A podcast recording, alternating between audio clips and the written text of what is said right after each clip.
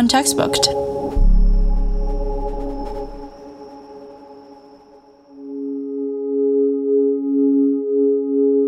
We've all heard about the bar raids. Certainly Stonewall is the kind of world-famous one. And then the ones that came before it, like the Black Cat in Los Angeles, ones that came after, unfortunately, as well. The thing that's interesting about it to me is that place is such a reflection of what identity is. And so if people are congregating, then they're considered targetable.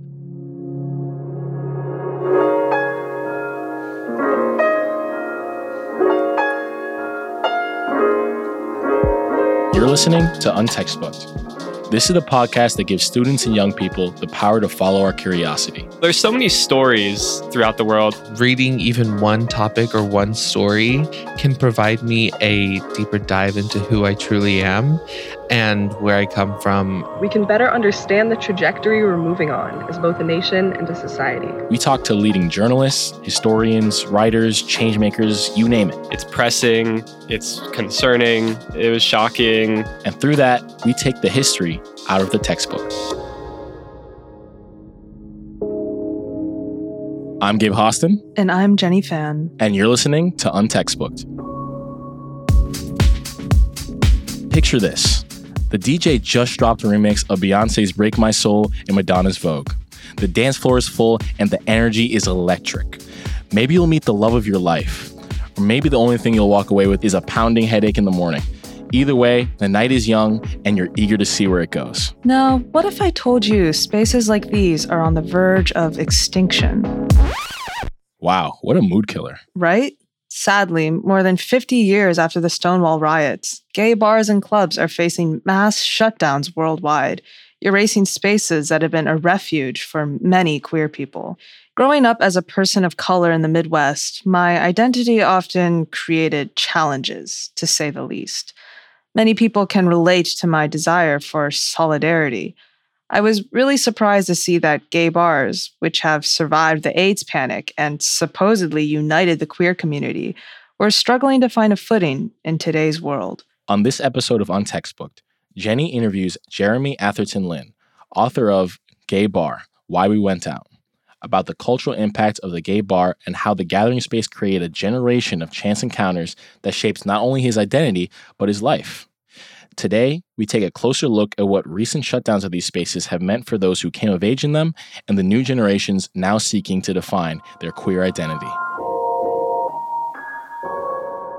Hello, Jeremy. Thank you for joining us today to discuss your book, Gay Bar: Why We Went Out. Thank you. Through this book, you walk us through the glitzy and at times gritty experiences gay bars can offer, while candidly acknowledging several of its faults.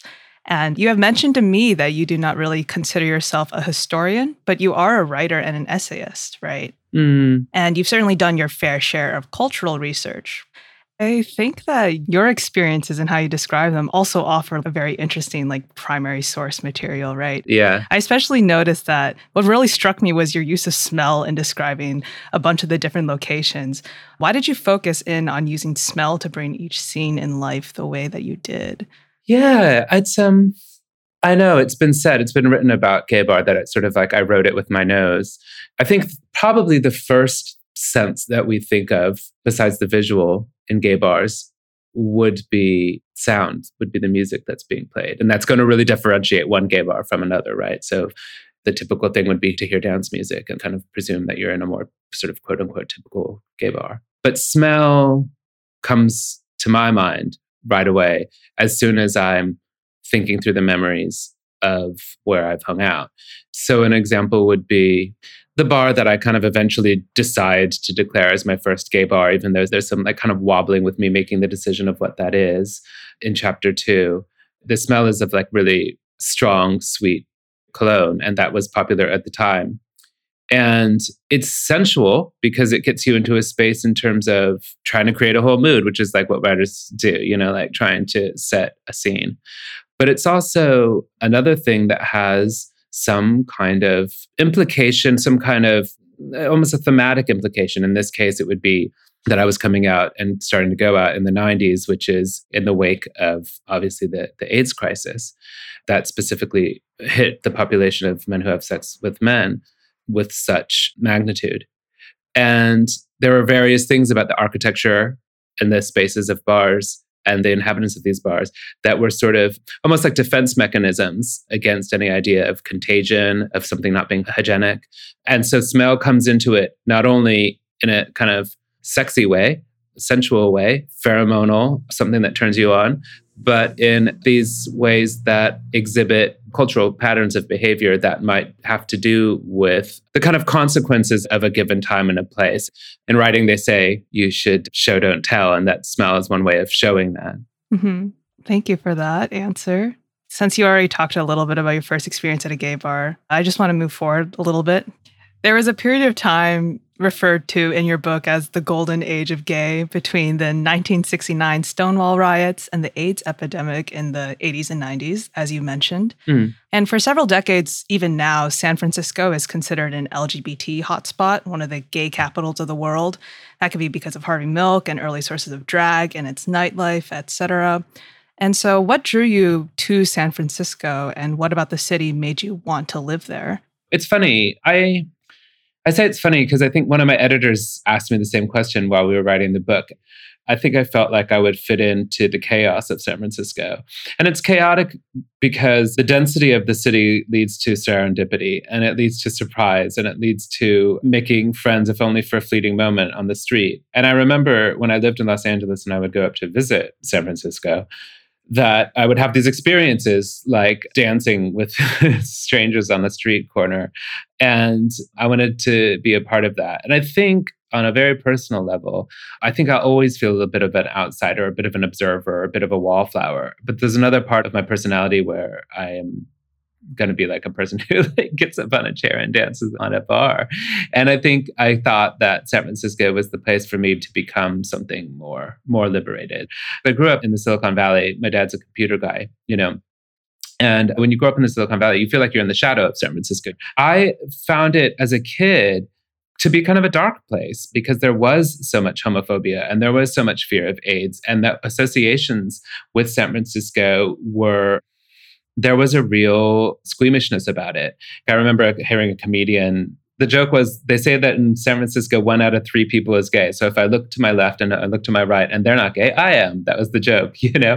It's the kind of thing that you hear as a kid and you just think, oh my God, are they talking about me? And in San Francisco, it was the location of, from the inside almost, for a sense of liberation, from the outside, a sense of fear and squeamishness. I remember another incident. My family went to San Francisco for a Chinese New Year parade. And because by that point in time already, there were some kind of integration between different cultural populations in the group, there was like a gay float in the Chinese New Year parade.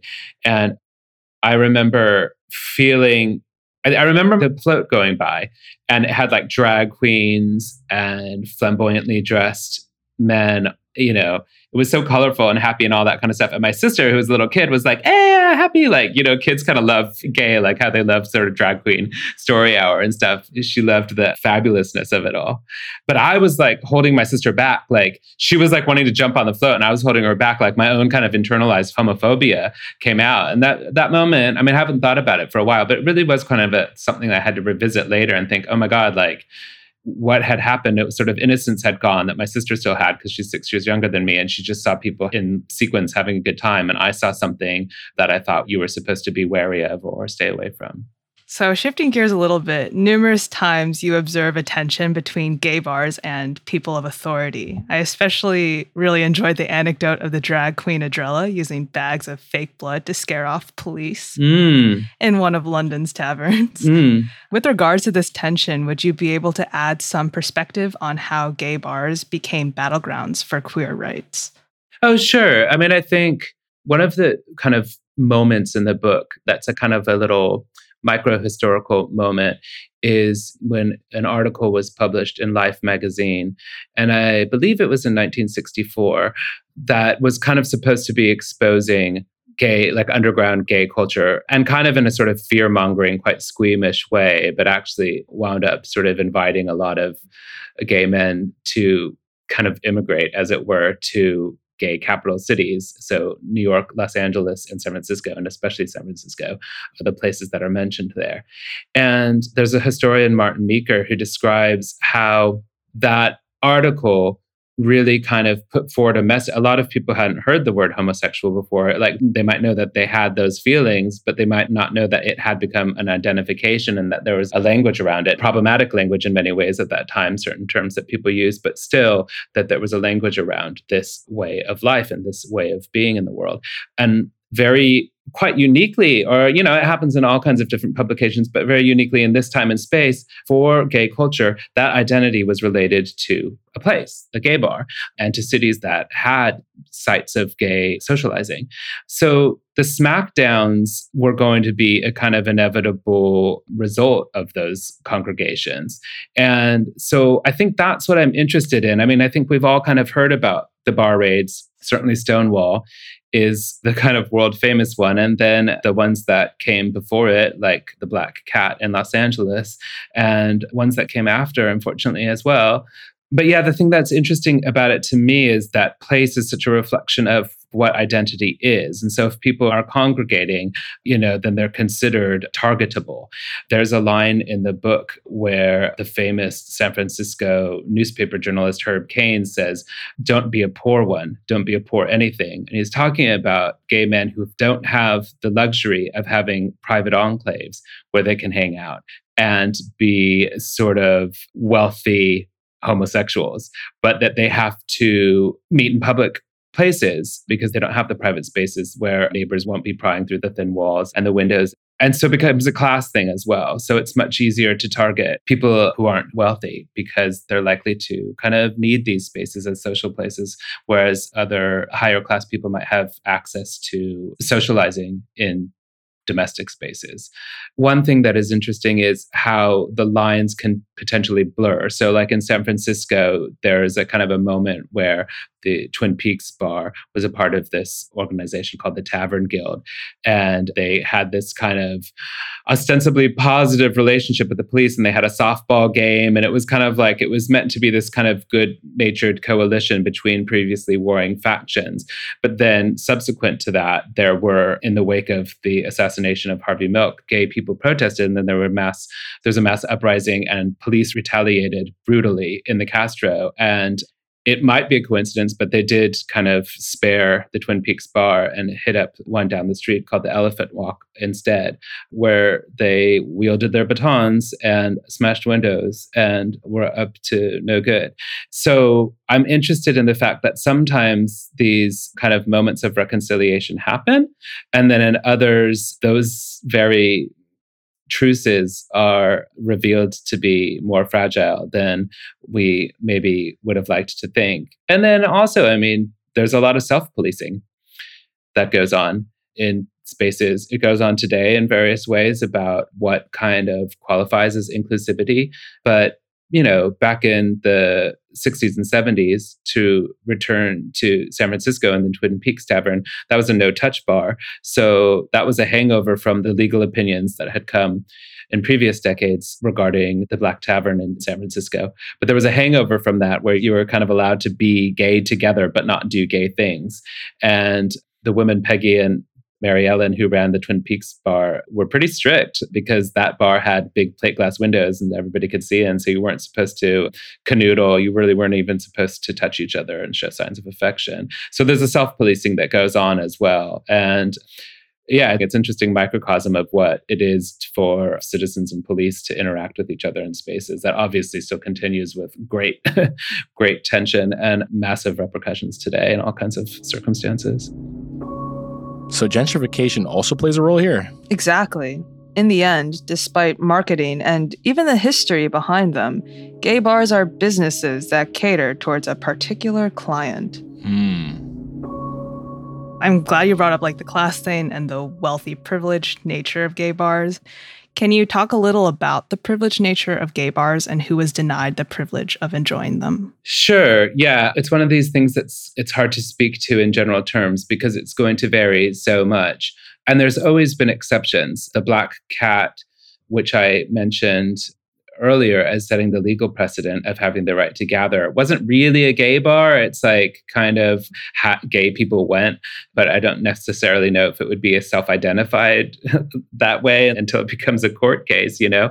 But that was a meeting spot where different factions, sailors, of whatever sexuality, and poets and drag queens, specifically the performer Jose Sarria, might go. And in North Beach in that era, there were actually quite a few lesbian bars as well. And there might have been some kind of flow between. But certainly, there gay bars, it's funny, there's a kind of default presumption that you can call a gay bar a safe space. And I don't really know when it had developed that that was the kind of common assumption, because even though, of course, they afford refuge in many ways, they also are a target. Just look at something like the massacre at Pulse in Orlando a few years back. But also, they haven't always necessarily been a safe space in terms of people of that just don't happen to be heterosexual being very kind or inclusive to each other. You know, one of the kind of foundational stories that I tell in the book is about the policy of asking for multiple forms of ID, specifically to people of color at venues in Los Angeles, including a disco called Studio One. And people have different opinions about this, but, you know, there were kind of sort of gonzo journalists would sit by the door and do a head count of who was being hassled and kind of given a hard time and basically being turned away for not having an unreasonable amount of identification on them. But I think the dangerous thing would be to presume that that's a thing of the past. So even though we're talking in that case about the 1970s, still in the 1990s, in my chapter about East London, it's present at a place called the London Apprentice, which was a popular gathering spot for kind of a leather cruisy scene a few years before my time there in East London. But the way I get into it in the book is because I happen to have this pub sign because the landlord of my flat picked it up when that bar was being changed into a gay bar, picked it up off the street, and now it's in my possession still. But yeah, anyway, the London Apprentice, everybody, you know, once I had the pub sign, people would come over of all generations and kind of wax nostalgic over it. And everybody has a story, a lot of good time stories and quite a few scandalous stories. But there was also horrible stories. There was so much violence at the door. There was a real spate over the course of 1 year and of gay bashers waiting at the door. And then to complicate that, there was a kind of skinhead movement in London at the time, a racist skinhead movement that included gay men. And it's one of these situations where it's kind of like an intersectionality that's sort of inconvenient to think about, but exists. And so there was, you know, there's one particular incident that's spoken about in the book where a black man is attacked by gay skinheads within the club.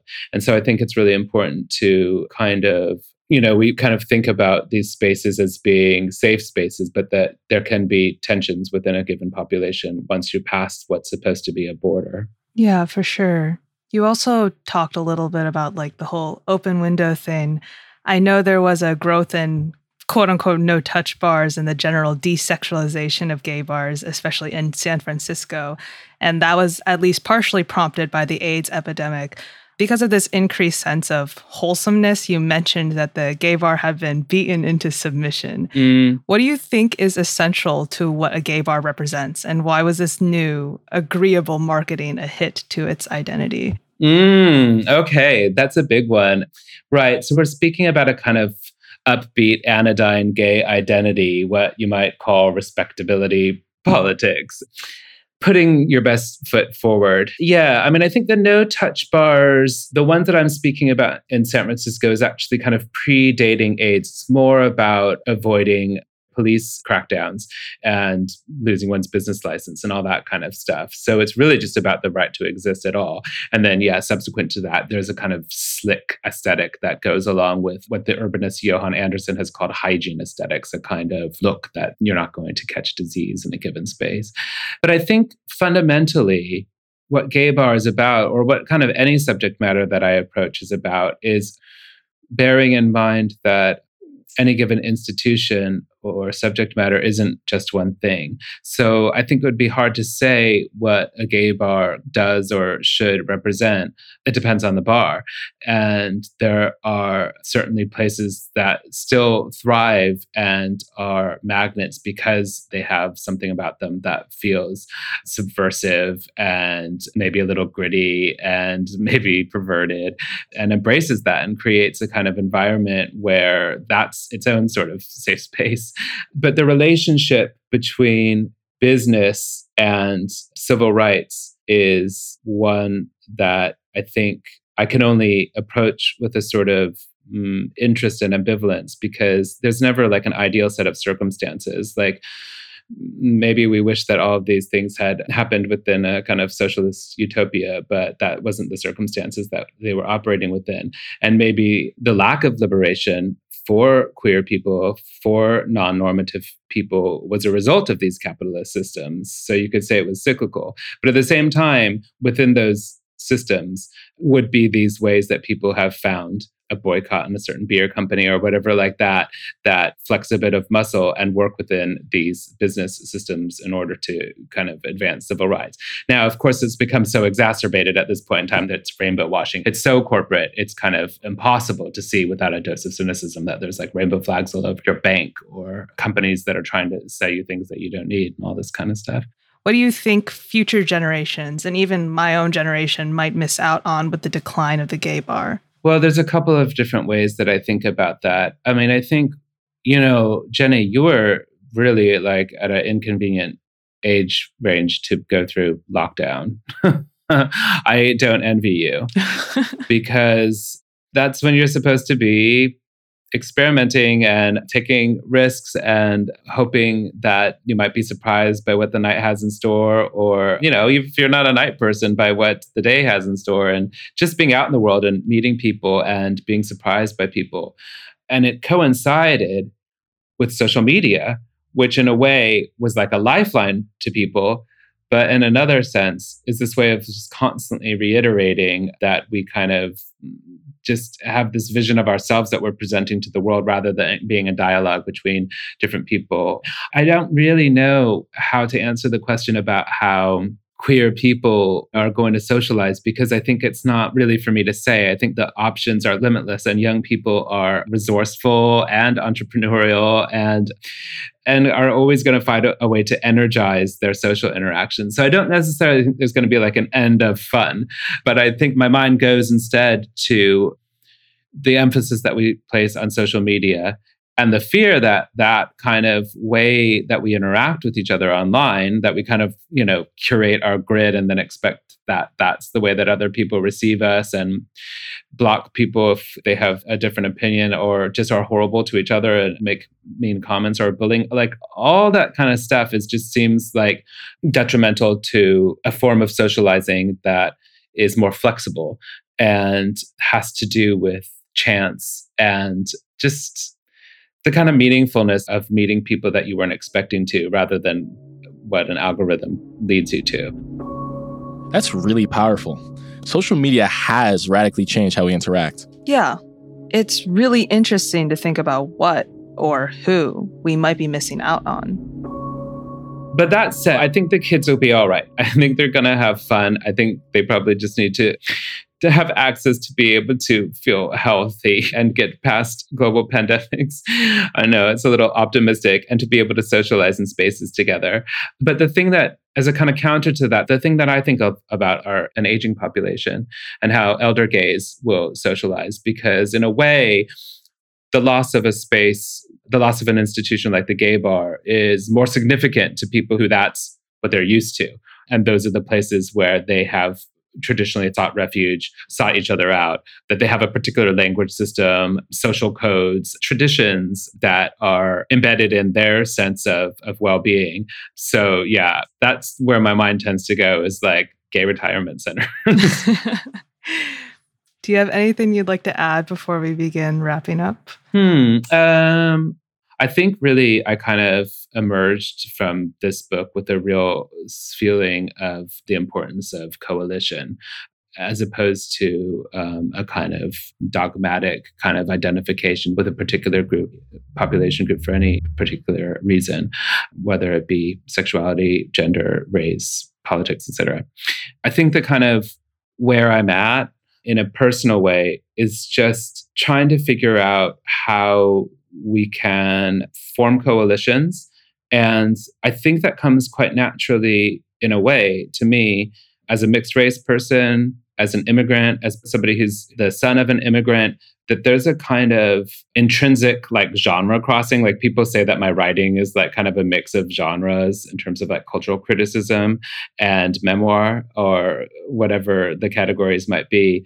But that's like a part of my life experience too, in terms of like trying to figure out what different language systems exist within the same household, you know? And I think my hope is that that isn't necessarily an obstacle, but that is kind of a springboard. And for a lot of queer people, gay, lesbian, trans, all kinds of people who fall, you know, generally under the alphabet umbrella, there's a kind of common experience of probably not having queer parents. And so that there's a kind of like, historically, we've said there's a model of somebody who's got your same identity in the household. But I think as we create more liberated households, that mix becomes a part of what leads us to what I'm talking about, which is like larger coalitions, if that makes sense. Thank you so much. That was a very introspective, lovely answer.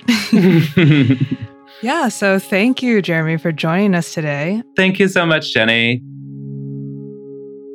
So Jenny, what'd you learn from this conversation? I learned that events like the pandemic alone will not kill gay bars. However, discriminatory tendencies and resistance to change will. Hopefully, this simply means there is more room for increasingly welcoming queer spaces in the future. I hope so, too. Thanks so much for sharing.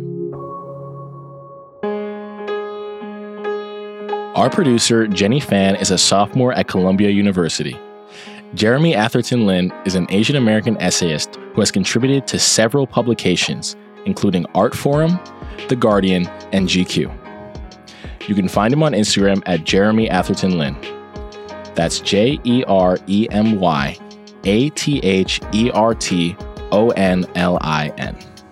We've included a link to his work in our show notes. Be sure to follow our podcast on your favorite podcast app, Apple Podcasts, Spotify, Stitcher, or wherever you decide to listen. That way, you'll never miss an episode. Next week, we're looking at the role technology plays in our lives, the good and the bad. It's really hard to see any daylight between human beings and computers and computation in general now. And that's where I think our critical attention needs to be.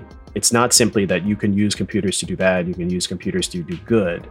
It seems to be that computers and digital media generally achieve such a pervasiveness in language economy and warfare and popular culture. And what does that mean? What do we want to do with that information?